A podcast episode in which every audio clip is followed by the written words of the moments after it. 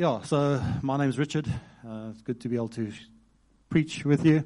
Um, as you would have seen, lastly was my wife on the screen, so she did have to have an operation this week. Um, so her foot is busy recovering. They say that she will be off her feet for four weeks. Um, and uh, yeah, so that means a lot of work at home for, for ourselves. Um, but yeah, just uh, keep her in your prayers. She's in a lot of pain, uh, and the physio and the hard work and everything like that starts in the next uh, next week. So yeah, just thank you for your prayers. Thank you for your support up until now, and we pr- appreciate your continued support going forward. Cool. So I found it uh, amazing this morning, just the word that, word that uh, Zandi brought. I think it ties in very much with what I've been thinking of sharing. Um, I've had a battle the last couple of days to, to decide whether it must be the one preach I, I prepared or the other preach that I prepared. Um, and last night I was preparing the one, and I'm really, really keen. And the slides, slides are everything up in there. And I said, God, God kind of, or was it God, or was there was just a bit of doubt in my head of what to preach to this today? But it ties in with, with what I did prepare. So you're going to get a prepared preach. You're not going to get the, the off the cuff uh, preach. So, yeah, let's start. It says, in the song that I listen to a lot, it says, But the voice of truth tells me a different story. The voice of truth says, Do not be afraid. The voice of truth says, This is for my glory. Out of all the voices calling out to me, I will choose to listen and believe the voice of truth. This is a song that's very, very pertinent in my life. Um, I spend many times and when I hear this song and when I hear the words of this song, I reminisce a lot about the times when I've been listening to the wrong voices, about when the other voices that are supposedly have power over me to, to create in me a, a negative mindset, a negative view of life, start to play louder and louder in my head. When I've spent many, many times crying to the song, saying, Lord, why did I listen to those voices? Why did I chase after the things that those voices were telling me to chase after? And He restores me every single time. He allows me to then go through that reflection time and understand that, yes, I listened to the wrong voices, but I'm listening to His voice now. And there is a definite thing there in that says that I will choose to listen and believe. And so today we're going to talk about cruise ships to battleships again. So if you were here last week, Craig spoke about cruise ships to battleships. I'm going to just break on break into that topic a little bit more by bringing some of the other stuff that we've discussed um, during the year um, into the picture as well.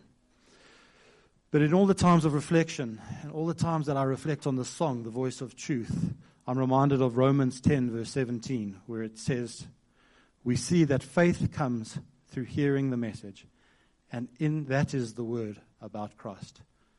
And so today I want to talk a little bit about faith in action, doing faith, actually doing faith.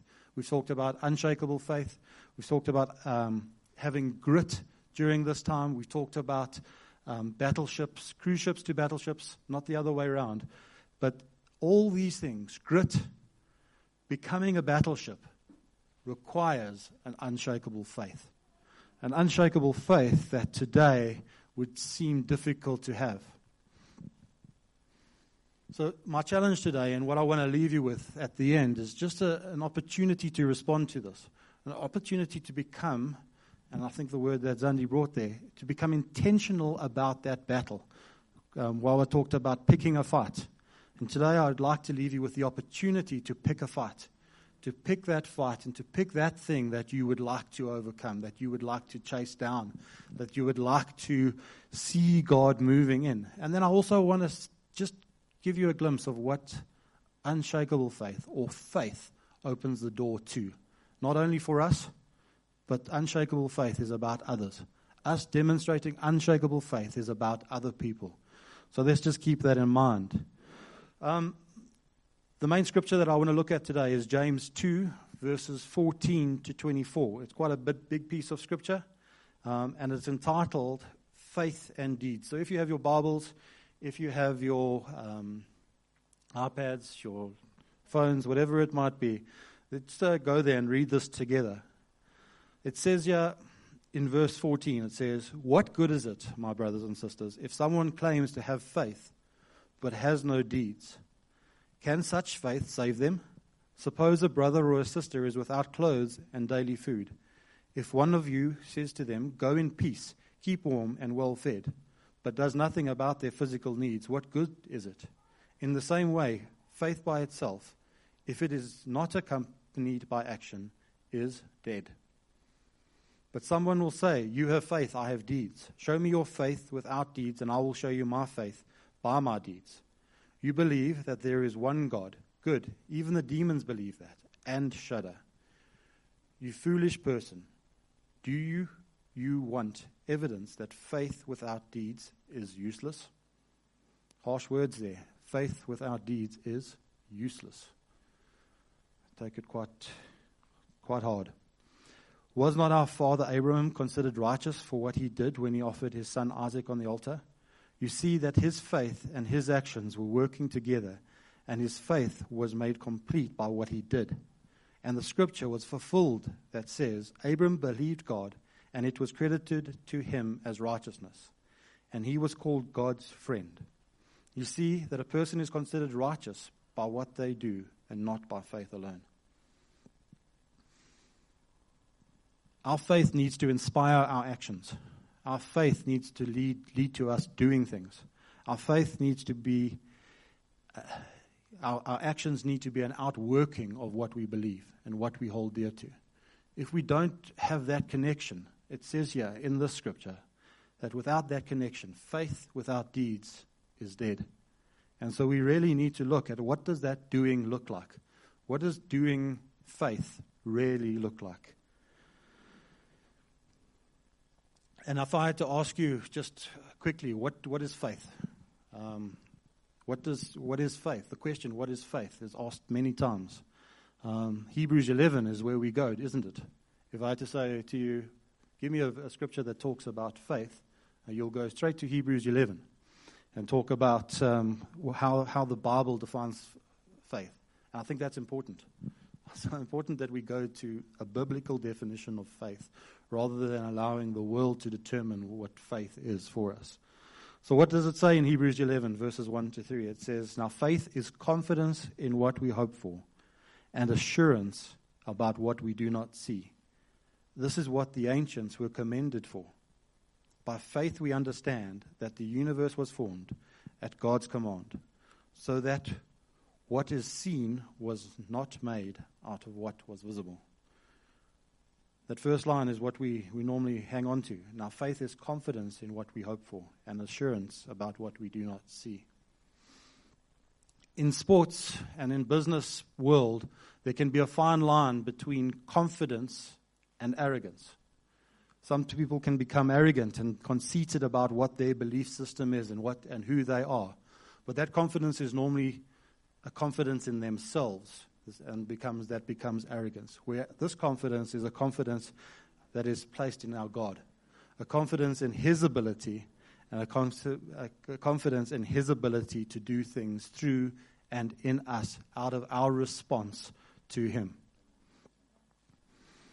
So, I'm going to ask Wawa to get my, my golf club and golf balls over there. And I'm going to just give you a little bit of a, a story, and it's a story that played out this week about just be careful. okay. So it's a story that played out this week. Um, if you are a golf follower, you would have seen that there was a tournament that took place at Centurion, the Sunshine Tour event, and it was won by, I'm going to ask someone else to pronounce the surname, Jacques Kruyswijk. Kruyswijk? Kruyswijk. And it was quite interesting to me, to, for me to just watch it and watch the ending of it because what I saw three years ago at a golf club that I went to play at was Jacques Kruyswijk on a putting green. I saw him there. He was putting with his coach, and I'm going to get maybe someone who's more confident with the golf club in, in their hand. So, um, to, to give a, a kind of an, an, example of this. So he was putting and he was practicing a little three meter putt. So three meters not an exceptionally long putt, but it's not an exceptionally short putt. So it's a fairly decently long putt. And that's what he was practicing. He was practicing that, and he must have hit the same putt with the same um, trying to break. I'm looking at the blank faces. at the same turn on the green about 150 times. He just sat there and he putted 150 times, three meters. And he just tried to get as many of those putts in as possible. And that built up confidence in that his ability, and it's built up confidence over the years in his ability to sink that distance putt. So he's now become accustomed to standing over that putt and being aware that he can make that putt 98 times out of 100. So, I'm not that confident. Um, but what, I, what, what, what played out this week in, this, in the Sunshine Tour event was that on the 17th hole, he was tied for the lead, and he had a three meter putt to stay tied for the lead. If he had missed the putt, he would have fallen one shot back and not been uh, kind of competing on that last hole for, for the competition. And he stood over there, and I clearly remember him making that putt at the golf course that I was at and just watching him, him practice. And there was no kind of doubt that he would make it. And he stood up there, stood over, and made the putt, and went in. And down the last hole, he ended up winning the tournament by one shot. And it was that confidence in doing this thing that he had been practicing and practicing and practicing that gave him the ability to do it when it most mattered. And this is what I'm referring to when I'm talking about our faith in action. Our faith in action is us becoming confident in our God that He will do that thing. And even if He doesn't do it like we wanted to, He will work it out for His glory. And through Him, we will see His name glorified. So, one of, the, one of the other examples that we have of faith in action is as we sit here today. And as we watch, we've seen the videos of the building taking place. This is faith in action. So, what is it that we hope for? We hope that we would see people coming into these doors, that the, that the space that we are creating would enable more and more people to come through these doors, not for selfish reasons, but for reasons to see people come into the kingdom of God, people to be saved, people to be able to participate in that, what God is doing in Centurion. There is a big job in Centurion. Centurion is one of the bigger expanding cities that we, we, we see. If you drive out on the west, you see that there's new houses going up on a daily basis. So there's work to be done here. And so this size building needs to increase. The opportunity for more people to come in needs to increase. The opportunity for more worship leaders, the opportunity for more leaders, preachers, teachers, participants needs to take place. And this is what this is. It's a hope that we will see more people come into the kingdom of God. It's a hope that we will be able to engage with more people on a Sunday morning than we currently do. That's good. But what is the invisible thing now? What is the thing that we cannot see? What we cannot see is during a time of COVID, during a time of lockdown, that, the, that we can't see these people coming in because there are restrictions that exist. So our faith has to be put to the test in this instance. We could very easily sit back and say, well, let's only build once the restrictions go. Let's only build when there's more people here that we actually can't fit into the building. Let's only build. But a step of faith by the, the, the eldership team and the people within this church is let's build now. And let's see what God does. And we look forward to seeing what God does. So, yes, there's practical things that are taking place. But from a practical point of view, we're hoping to see God glorified through it. And so it's great to see those, those videos, to to see the walkthrough for the people at home to be able to see what's going on here. Like I said earlier, I want to run up and down the stage uh, um, preaching to the people in the various uh, corners. So I'm not ignoring you. I'm just getting used to standing in the middle and making sure that you can see me. I'm sure they can hear me on the, on the camera if I'm out of picture. But we see this in a, in a biblical sense too. So we see a, a nation being told to, to, make their tent bigger. We see in Isaiah 54, 2, 2, 2 verse 3, try and say 2 and 3 together. We read a similar challenge, a call to action of faith in the words brought by a prophet. They are encouraged to enlarge the place of their tent, to stretch your tent curtains wide. Do not hold back. Lengthen your cords, strengthen your stakes, for you will spread out to the right and to the left and descendants will dispossess nations and settle in desolate cities. So, this is what we hear the Israel nation was challenged with. They were challenged to make space for people, to make space for an enlarging nation, make space for the promises of God to be brought into their, their nation. But there's more examples of this. And if you read through Hebrews 11, you will see more examples of it. So I would like us to just explore a little bit of those examples. I'm not going to go into every one, because if you go into every one, we'll be here for another six week um, session of, of preachers. But just very briefly today, I would like us to look at a couple of those ones that stuck out to me. Examples of, of how do we become battleships? How do we follow in the, in the foot, footsteps of people who were battleships in their, their generation? And there's no particular order to this, so it's not, I'm not saying that this is the formula. I'm not saying X plus Y equals blessing. That's not what I'm saying at all. It's not if you do this in this specific order. What I'm saying is these are the things that you need to be intentional about. You need to have a look and say, so how do I respond to this message? How do I respond? Is it that I need to do one? Is it that I need to do three or four? Is it that I need to just be aware of the great glory of God and His ability, and so that I can have more confidence in who He is? So if we look at the first, first example, we pick it up in, in verse 4, where it says, By faith Abel brought God a better offering than Cain. By faith he was commended as righteous when God spoke well of his offering. And by faith Abel still speaks, even though he is dead. So the lesson we learned, and sorry, I went out of order um, at the back there. So the lesson that we learned is Abel brings the best of ourselves as a, of himself as a sacrifice. But the lesson for us is that we need to bring the best of ourselves as a sacrifice to him. So we know what he's blessed us with. We know what he's put in our hearts. And we need to bring that back to him as a sacrifice to him. Whether it be within the local church contents, whether it be in a, a wider sphere of people that you have influence with. We need to bring to God the best sacrifice of ourselves. We can't be giving him just a little bit of this and a little bit of that. We need to say, God, this is me. Take all of me. And in that, we will see our faith influence others. But I'll get to the influencing part a little bit later because you can see here it says, And by faith, Abel still speaks, even though he is dead. Interesting that. I'll pick up on that a little bit later. The second one doesn't talk specifically to a character of the Bible, it talks to um, just a verse that we see in Hebrews. Now, that's his verse 6. But the second lesson is that we need to earnestly seek him. So, again, it's earnestly seek him. It says in verse 6 And without faith, it is impossible to please God, because anyone who comes to him must believe that he exists and that he rewards those who earnestly seek him. So, we have this element of earnestly seeking him, really trying to hear from him and see what He wants out of us. It's quite easy in a busy day to kind of pass and gloss over this.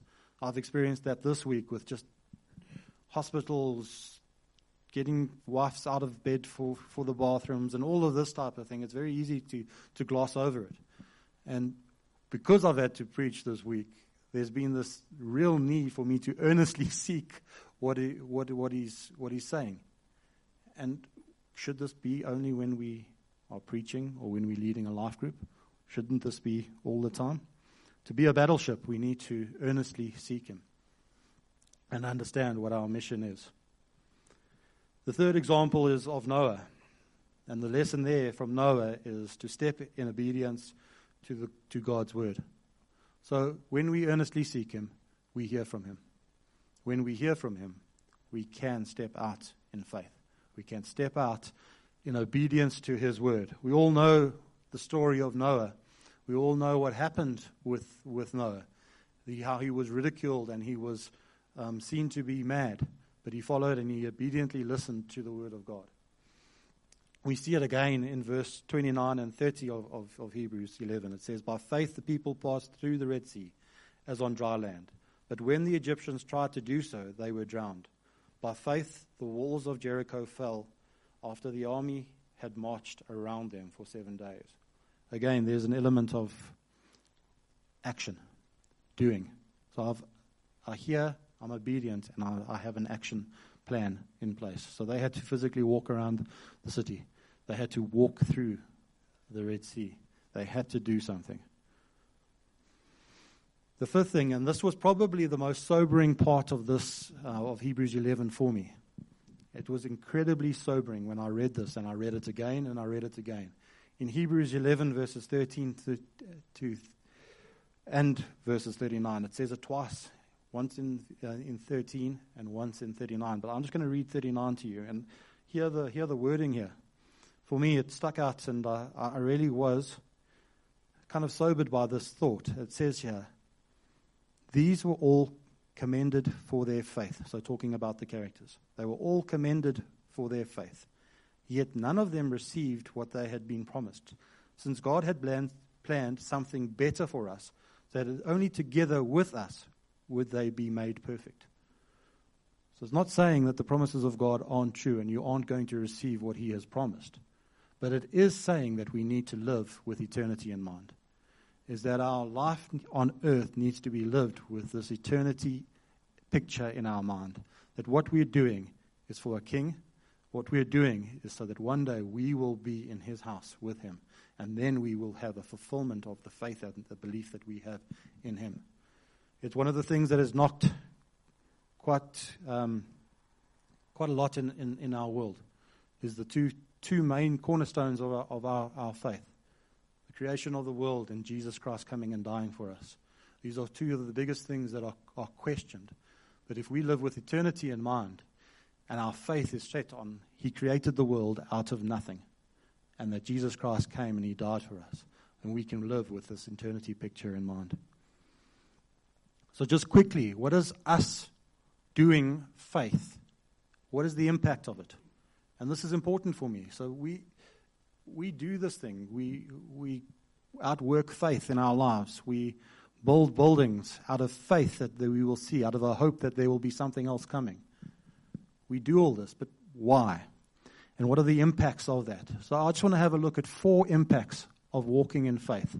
Four impacts that encourage me to continue with this element of walking in faith and doing faith. And the first one is that when we do and when we walk in faith, it, it allows others to follow. So people see us doing it, and it allows others to follow in what we're doing. They see us, and we've seen it this week. They see us doing an action of creating space for people, and more people come on. Ashburn, I hear you were the distinguished gentleman with uh, overalls on knocking down walls this week. Hey, wonderful, eh? And so us doing faith, us doing life together, um, believing that Jesus, that God created the world and that Jesus died for us, allows others to follow. The second thing is that it encourages others of the possibilities. We're busy at work building a system, um, and it's a system that all our company can use, everyone in our, our business can use. And what we have been told is that we can't create everything for everyone. So we are a team of four, but we can't create everything for everyone. But if we can show people the possibilities of the system, then people will start doing as well. And so this is the element that we encourage others of the possibilities by doing faith. The third thing is that it pr- points to the Creator, the one we have faith in. And lastly, quite an important one, especially when you look at that verse above that says, um, yet none of them received what had been promised. It opens doors for the next generation. Just as Mike planting the church has opened doors for the next generation. Just as Colette and Craig deciding to extend the church building has also opened the doors for the next generations. When we see the plans for down below, there is a next generational element of it. We might here stand here and not enjoy the fruits of the labor but the next generation will. And this is something that we do faith for. So, in conclusion, winding down, um, I do have a couple of other points there, but I think let's, let's wind it and leave it at this. Is that we are called to be doers. We are called to have faith, but that faith requires a doing. That faith builds up a confidence in who we are and who He is. And in that faith, we're able to open doors for the next generation. While I started this meeting with saying that we need to, and while remind me of your words, we need to start a fight. We need to pick a fight. There's things in our lives and in the people's lives here that we need to start picking a fight. The fight that I decided to pick over there was for my daughter's health. So we, we pick fights for these things. What is it that you are standing in faith for? What is it that today, when you've heard this, you've said, I need to be more intentional about living with eternity in mind? What is it that you have said, I need to be able to step out in obedience to? Cindy, not to pick on you, but that word came today. So, what is the response to that word? What is the obedient step out to that word? There's many others that have had words. There's many others who are in changing seasons of their lives um, that require faith, that require steps of faith. What is your response to that? Are you going to go home and earnestly seek Him? Ask Him, what is it that is the next step? What is it that you're calling me to? Is it to this or is it to that? I don't want to put um, things on people's hearts without uh, it being something from God. But there is a calling and there is roles to be played in various elements of local church, in apostolic church. What is it that you're calling me to? What is it that I can do that can allow other people to follow? What is it that I can do that will encourage others of the possibilities of doing that thing? Maybe there's people who have got a calling on their lives but are just a little bit afraid to step out into it because they've never seen it done before.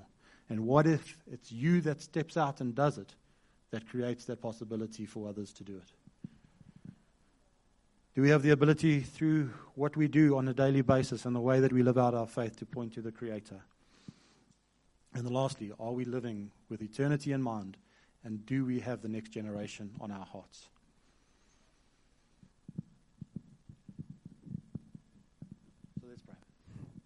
If you will stand with me.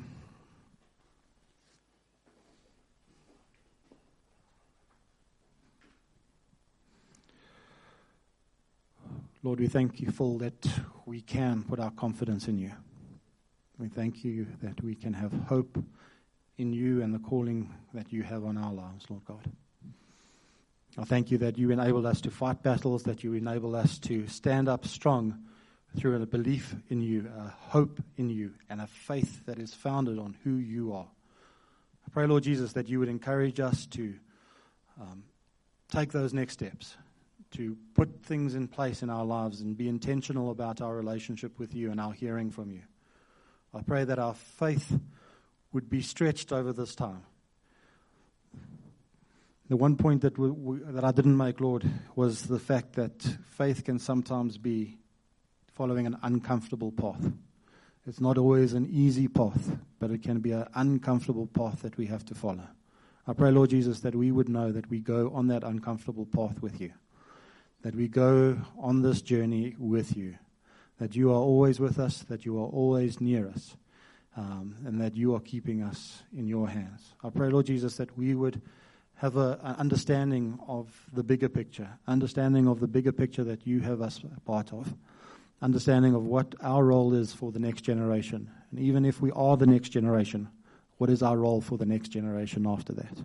Pray, Lord Jesus, that you would put your calling on our heart, that we would be confident in our ability to do that what you have called us to do, in obedience to what you are saying to us.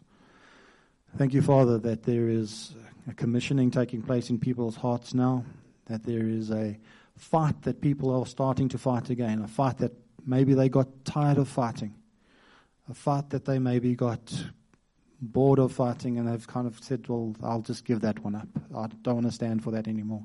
Pray that you would ignite again that passion to fight, that faith to fight that battle, and to see your victory, Lord God. I pray, Lord Jesus, that as we see um, the bigger picture again, that we see the eternity picture, that we would know what we do is to bring glory to your name. Our doing of our faith and the deeds that come out of our faith are for you and for your glory. In Jesus' name.